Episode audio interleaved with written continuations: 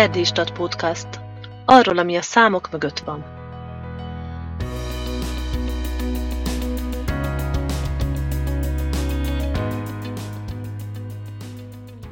Jó napot kívánok! Székely Panna vagyok, és köszöntöm a hallgatókat az Erdélystat Podcast negyedik adásában. A mai beszélgetésünk alapját az Erdélystaton a múlt év decemberében megjelent elemzés adja, ami a romániai és erdélyi lakossági hitelek és betétek alakulását vizsgálja 2008 és 2020 között. Az elemzés egyik szerzőjével, Csata Zsombor szociológussal, a Bábes-Bolyai Tudományegyetem Szociológia és Szociális Munka Intézetének oktatójával fogok beszélgetni. A vizsgálat eredményeinek bemutatását talán érdemes lenne egy tágabb képpel, egy tágabb összehasonlítással kezdenünk, mégpedig azzal, hogy hogyan is áll Románia a hitel és betétállományt tekintve az EU-s mezőnyben. Hol helyezkedünk el? Hát Románia az EU-s mezőnyben sajnos az utolsó helyen szerepel, az egy lakosra jutó hitelállományt, illetve betétállományt tekintve is. Ez azt jelenti, hogy egy lakosra, egy romániai lakosra kb. 1500 eurónyi bankhitel jut, és 2400 eurónyi betétje van egy átlagos romániai lakosnak a bankszámláján. Az EU-s átlag a hitelek tekintetében ennek a tízszerese, körülbelül 10 ezer euró jut egy főre, illetve egy átlagos uniós lakosnak 19 ezer euró megtakarítása van a bankban. Tehát nagyon nagy a különbség, nem csak az EU-s átlaggal szemben egyébként, hanem néhány kelet-közép-európai országgal szemben is.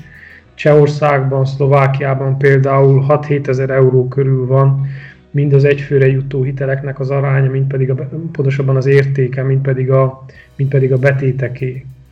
És hát Románia annak ellenére van az utolsó helyen, hogy a 2009-es válságot követően mind a betétállomány, mind pedig a hitelállomány az inflációt jelentősen meghaladó mértékben növekedett. 2008 és 2019 között 43%-os volt az infláció, ehhez képest a felvett hiteleknek a mennyisége csak nem a duplájára nőtt, a betétállomány pedig két és félszeresével lett több.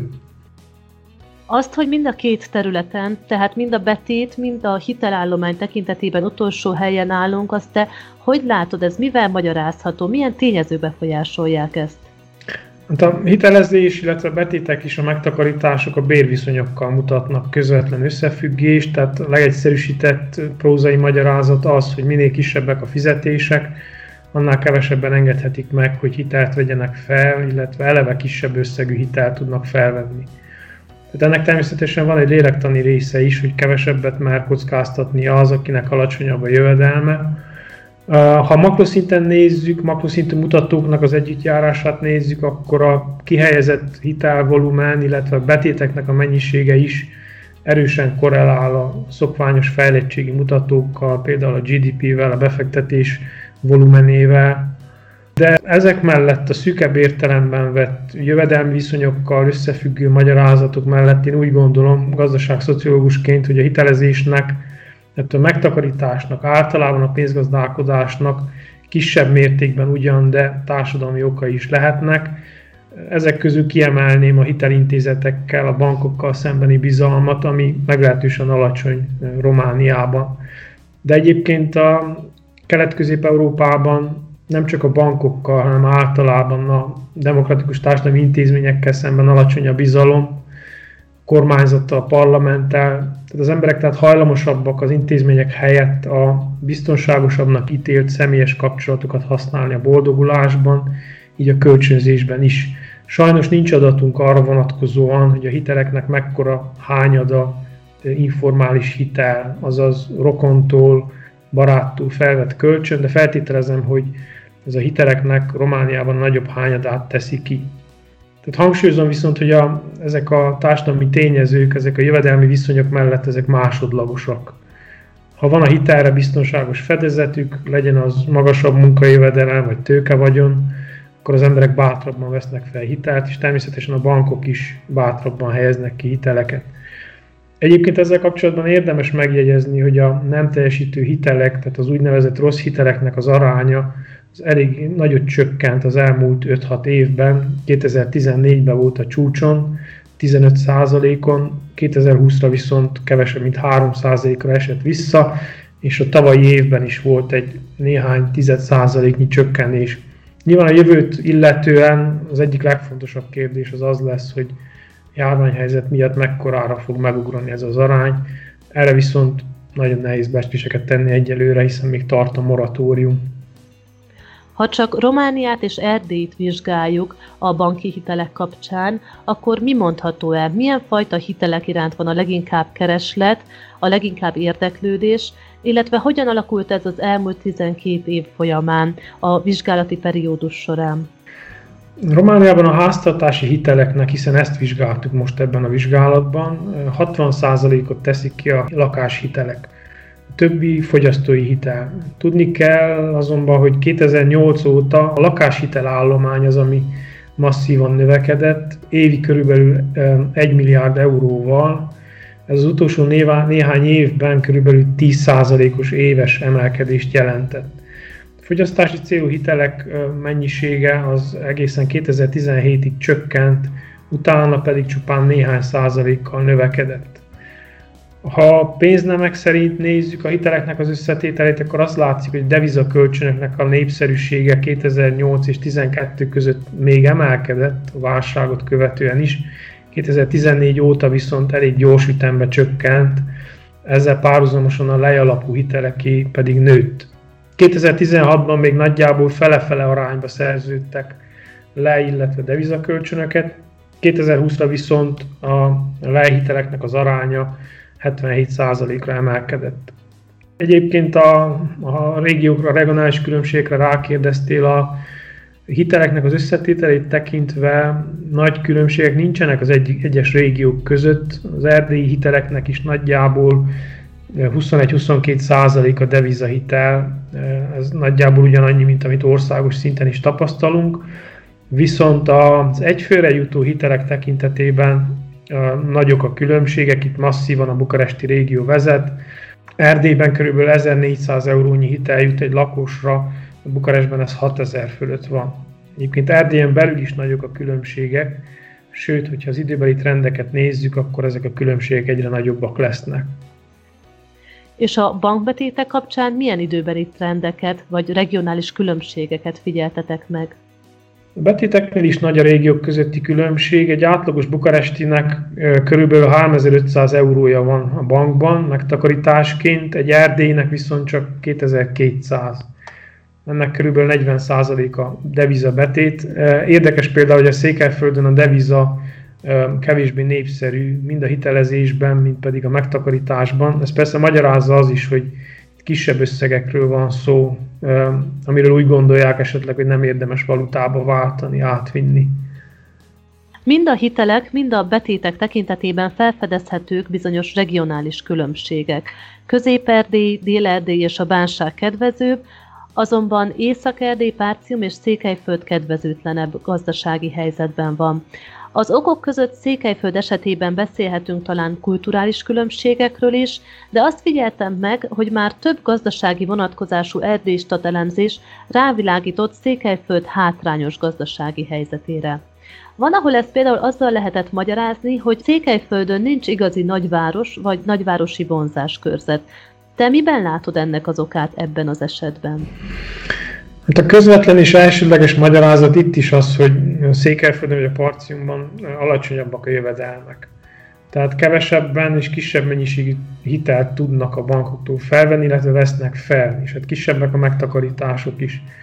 Nagy kérdés persze az, hogy miért alacsonyabbak a jövedelmek, az viszont ugye ennek a beszélgetésnek a keretét meghaladná más erdélystatus elemzésben ezekre részletesebben kitérünk. Az biztos viszont, hogy itt a tényezők között nem egy egyszerű okozati láncolat van, hanem minden mindennel összefügg, és általában több iteráción keresztül is.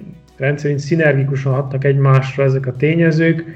Ugyanúgy igaz például, hogyha vannak olcsón elérhető hitelek, alacsony garanciák mellett annak jelentős jóléti hatásai lehetnek a háztartásokra, a családokra, az egyénekre, ez pedig a maguk során visszahat a produktivitásra is, és a általában a gazdaság fejlődésére. Itt egy kulcsfeltétel viszont, hogy a kölcsönök rendszeres visszafizetése ugye alacsony költségek mellett kikényszeríthető legyen, tehát alacsony legyen a nem teljesítő hitelek aránya, Ebben segít például, hogyha ezeknek az ügyleteknek van egy tágabb nyilvánossága, ha az emberek tudnak egymás pénzügyeiről, esetleg közösségileg is büntetik azt, aki nem törleszt időben, illetve informálják egymást a közösség tagjainak a megbízhatóságáról. Tehát ez a fajta közösségi alapú, kikényszeríthető bizalom, amiről itt beszélek, ez, ez például a mikrohitelezésnek az alapja, amire bőven találunk példát a Székelyföldön is, gondolok itt például a Lámalapítványnak a hiteleire. Sajnos ezeknek az intézeteknek a tevékenysége, tehát a mikrohitelintézetek tevékenysége nem szerepel ezekben a nemzeti banki nyilvántartásokban, amiket mi felhasználtunk, tehát ebben az értelemben nem teljes a kép további árnyalásra szorul, és hát tovább bonyolítja a helyzetet a mikrohiteleknél az is, hogy nehéz eldönteni, hogy ez a hitel ez lakossági hitel, vagy vállalkozói hitel, mert ugye a háztartás és az egyéni vállalkozásoknak a költségvetés az általában egybe folyik. És hát akkor az egyszerű uh, informális hitelezésről, ami barátok között zajlik, még nem is beszéltünk, tehát bizonyára vannak ebben is jelentős regionális eltérések. Ami biztos, hogy itt már nagyon erősen megjelenik eh, az is, amiről itt, eh, eh, amit itt említettél az elején, hogy a kulturális tényezők is számítanak, tehát hogy milyen normák, milyen szankciók vannak érvényben egy közösségben, egy faluban, egy kisvárosban, a pénzgazdálkodással kapcsolatban, és hát minél tradicionálisabb egy közösség, ezek a normák annál erősebbek. És hát az intézmények is egyébként tudnák, vagy tudják használni akkor, amikor egy hitelajánlatot tesznek, és használják is ezek a mikrohitelintézetek. A nagybankoknál viszont, akiket mi vizsgáltunk, ez a fajta tömeges testreszabási gyakorlat a hitelezésben egyelőre nem jellemző, tehát ugyanazokat a hiteleket kínálják országszerte, ugyanolyan feltételek mellett, tehát ebben alacsony a rugalmassága a nagybankoknak. De visszatérve a kulturális magyarázatokra, még csak egyetlen gondolat, a Székelyföldön elég határozottan látszik az, hogy kockázat kerülőbbek az emberek. Erre utal például, hogy a székelyföldi bankfiókokban a hitelbetét arány az lényegesen alacsonyabb, mint máshol. Székelyföldön ez 0,34, Erdélyben ennek szinte a duplája, 0,63. Ez azt jelenti, hogy Székelyföldön egy eurónyi felvett hitelre nagyjából 3 eurónyi megtakarítás jut, Erdélyben pedig csak másfél. Tehát valószínűleg kulturális okai vannak annak, hogy e, óvatosabbak a Székelyföldön a banki hitelfelvétellel kapcsolatban. Egy kicsit tovább lépve, az elemzésben foglalkoztatok azzal is, hogy a 2020-as koronavírus járvány milyen hatással volt a hitel és betétállomány alakulására. Ennek kapcsán mit figyeltetek meg? Mielőtt bármit is mondanánk ezekről a 2020-as adatokról, itt ki kell emelni, hogy továbbra is hitelmoratórium van, és hogy legalábbis a tavalyi év végéig az általunk vizsgált lakossági hitelesek 22%-a az, aki igényelte a hiteltörlesztésnek a kés, késleltetését, és hát ezzel kapcsolatban nagyon plastikusan fogalmazott az a tisztviselő, aki azt mondta a bankrendszerről most, hogy egy altatási, egy érzéstelenítési állapotban van, és hát nem lehet tudni pontosan, hogy mi fog történni az ébredéskor, hogy mekkora lesz a nem teljesítő hitelek aránya, és hát mennyire fog gondot okozni ez a bankoknak. És hát mindent, amit a járványidőszakról mondunk, ennek a fényébe kell értelmezni. Nagyon óvatosan azért megemlíteném, hogy a bankok a tavaly jobban teljesítettek a várakozásokhoz képest, a profitok ugyan visszaestek, de a legnehezebb hónapokban is nyereségesek maradtak a bankok, és hát ez köszönhető annak is, hogy digitalizálták az ügyvitelt, tehát csökkentettek az operacionális költségeken, illetve még inkább fognak valószínűleg csökkenteni, illetve ennél is fontosabb a bankok esetében, hogy a hitel-betét arány nem romlott a bankoknál, sőt, ez a fizetőképességi ráta enyhén javult is az egy évvel ezelőttihez képest. Tehát egyelőre úgy tűnik, hogy nincsenek likviditási gondjaik a bankoknak. Ami a lakosságot illeti, a járvány kapcsán további két dolgot tartok fontosnak kiemelni. Az egyik az, hogy a lakáshitelek tekintetében nincsen semmilyen változás az előző évekhez képest. Úgy nőtt az állomány, mint hogyha nem lett volna járvány. Egyébként ez látszik az ingatlan piacokon is, hogy nem volt jelentős visszaesés az adásvételek piacán. Ennek egy lényeges üzenete van egyébként az előzőhöz kapcsolódóan, amit nem szoktunk hangsúlyozni, de nagyon fontos, hogy az emberek bizalma egyelőre nem csökkent a bankokban, egy ilyen rendkívüli helyzetben sem, és ráadásul egy tíz évvel egy olyan válság után, ami ugye egy hitelválság indított el, és hát nagyon nehéz volt belőle a kilábalás. A lakáshitel állománynak az emelkedését, a tavalyi emelkedését egyébként magyarázhatja az is, hogy az emberek többet ültek otthon, és a lakásnak a szimbolikus jelentősége felértékelődhetett, illetve hát nem csak a szimbolikus, hanem a gyakorlati jelentősége is, hát többen elgondolkoztak azon, hogy esetleg egy nagyobb lakásba kellene költözni. Aztán azok, akik befektetési lehetőséget kerestek, és hát a tőzsdézést mondjuk kockázatosnak találták, az ingatlanba való befektetés továbbra is egy vonzó, a, mondjuk a betétekhez vagy a kötvények kamataihoz képest egy jobb befektetésnek tűnt, vagy tűnik, annak ellenére, hogy a, a bérlés piaca viszont láthatóan visszaesett. Sajnos a kötvényekre vonatkozó adatokat nem vizsgáltuk ebben a kutatásban, nem voltak elérhetőek. Ez árnyalja a képet egyébként a megtakarításokkal kapcsolatban, mind az országok között, mind a régiók között. Magyarország esetében ugye tudjuk azt, hogy az állami kötvényvásárlás ugrott meg, tehát ez magyarázza esetleg azt, hogy kevesebb a banki betét. A, de visszatérve a járványhelyzetre, még egy dolgot szeretnék ezzel kapcsolatban megemlíteni, hogy többet takarékoskodtak az emberek, és kevesebbet fogyasztottak, és kevesebb fogyasztói hitelt vettek fel, mint az előző években. És hát a takarékosságnak nyilván az az oka, hogy nagyon sok szolgáltatás nem volt igénybe vehető a járvány idején, az emberek nem jártak étterembe, rendezvényekre, a fiatalabbak kiadták a fesztiválokat, kevesebbet utaztunk, külföldre szinte alig, bankolni is helyenként nehezebben lehetett. Jól látszik például az adatokon, hogy a kiárási tilalom hónapjaiban visszaesett jelentősen a fogyasztás és a fogyasztási hiteleknek az igénylése is. Ezzel párhuzamosan viszont nőttek a megtakarítások. 2019-hez képest 2020-ban közel 13%-kal nőttek a megtakarítások, ami az előző évekhez képest is egy jelentős növekedés, tehát a trendekhez ilyen értelemben nem illeszkedik. Nyilván van egy lélektani része is a takarékoskodásnak, hogy bizonytalan helyzetben az emberek többet tartalékolnak, mert a jövő az kevésbé kiszámítható, próbálnak felkészülni egy esetleges rosszabb forgatókönyvre. A romániai kutatásról, friss kutatásról nem tudok, de nemrégiben olvastam egy vizsgálatban, hogy Magyarországon míg 2019-ben a fiataloknak 56%-a gondolta fontosnak, hogy félretegyen, addig 2020-ban ez az arány már 80% volt. Tehát jelentősen változott a lakosság percepciója a pénzgazdálkodásról, valószínűleg eh, Romániában is. Még egy gondolat ide kapcsolódóan, hogy nem, nyilvánvalóan nem mindenkit egyformán érintett a válság, a kisvállalkozók vagy a prekáriusabb helyzetben lévő alkalmazottak, foglalkoztatottak bevételei jelentősen csökkentek, nőtt a munkanélküliek száma, ugye ezeket tudjuk.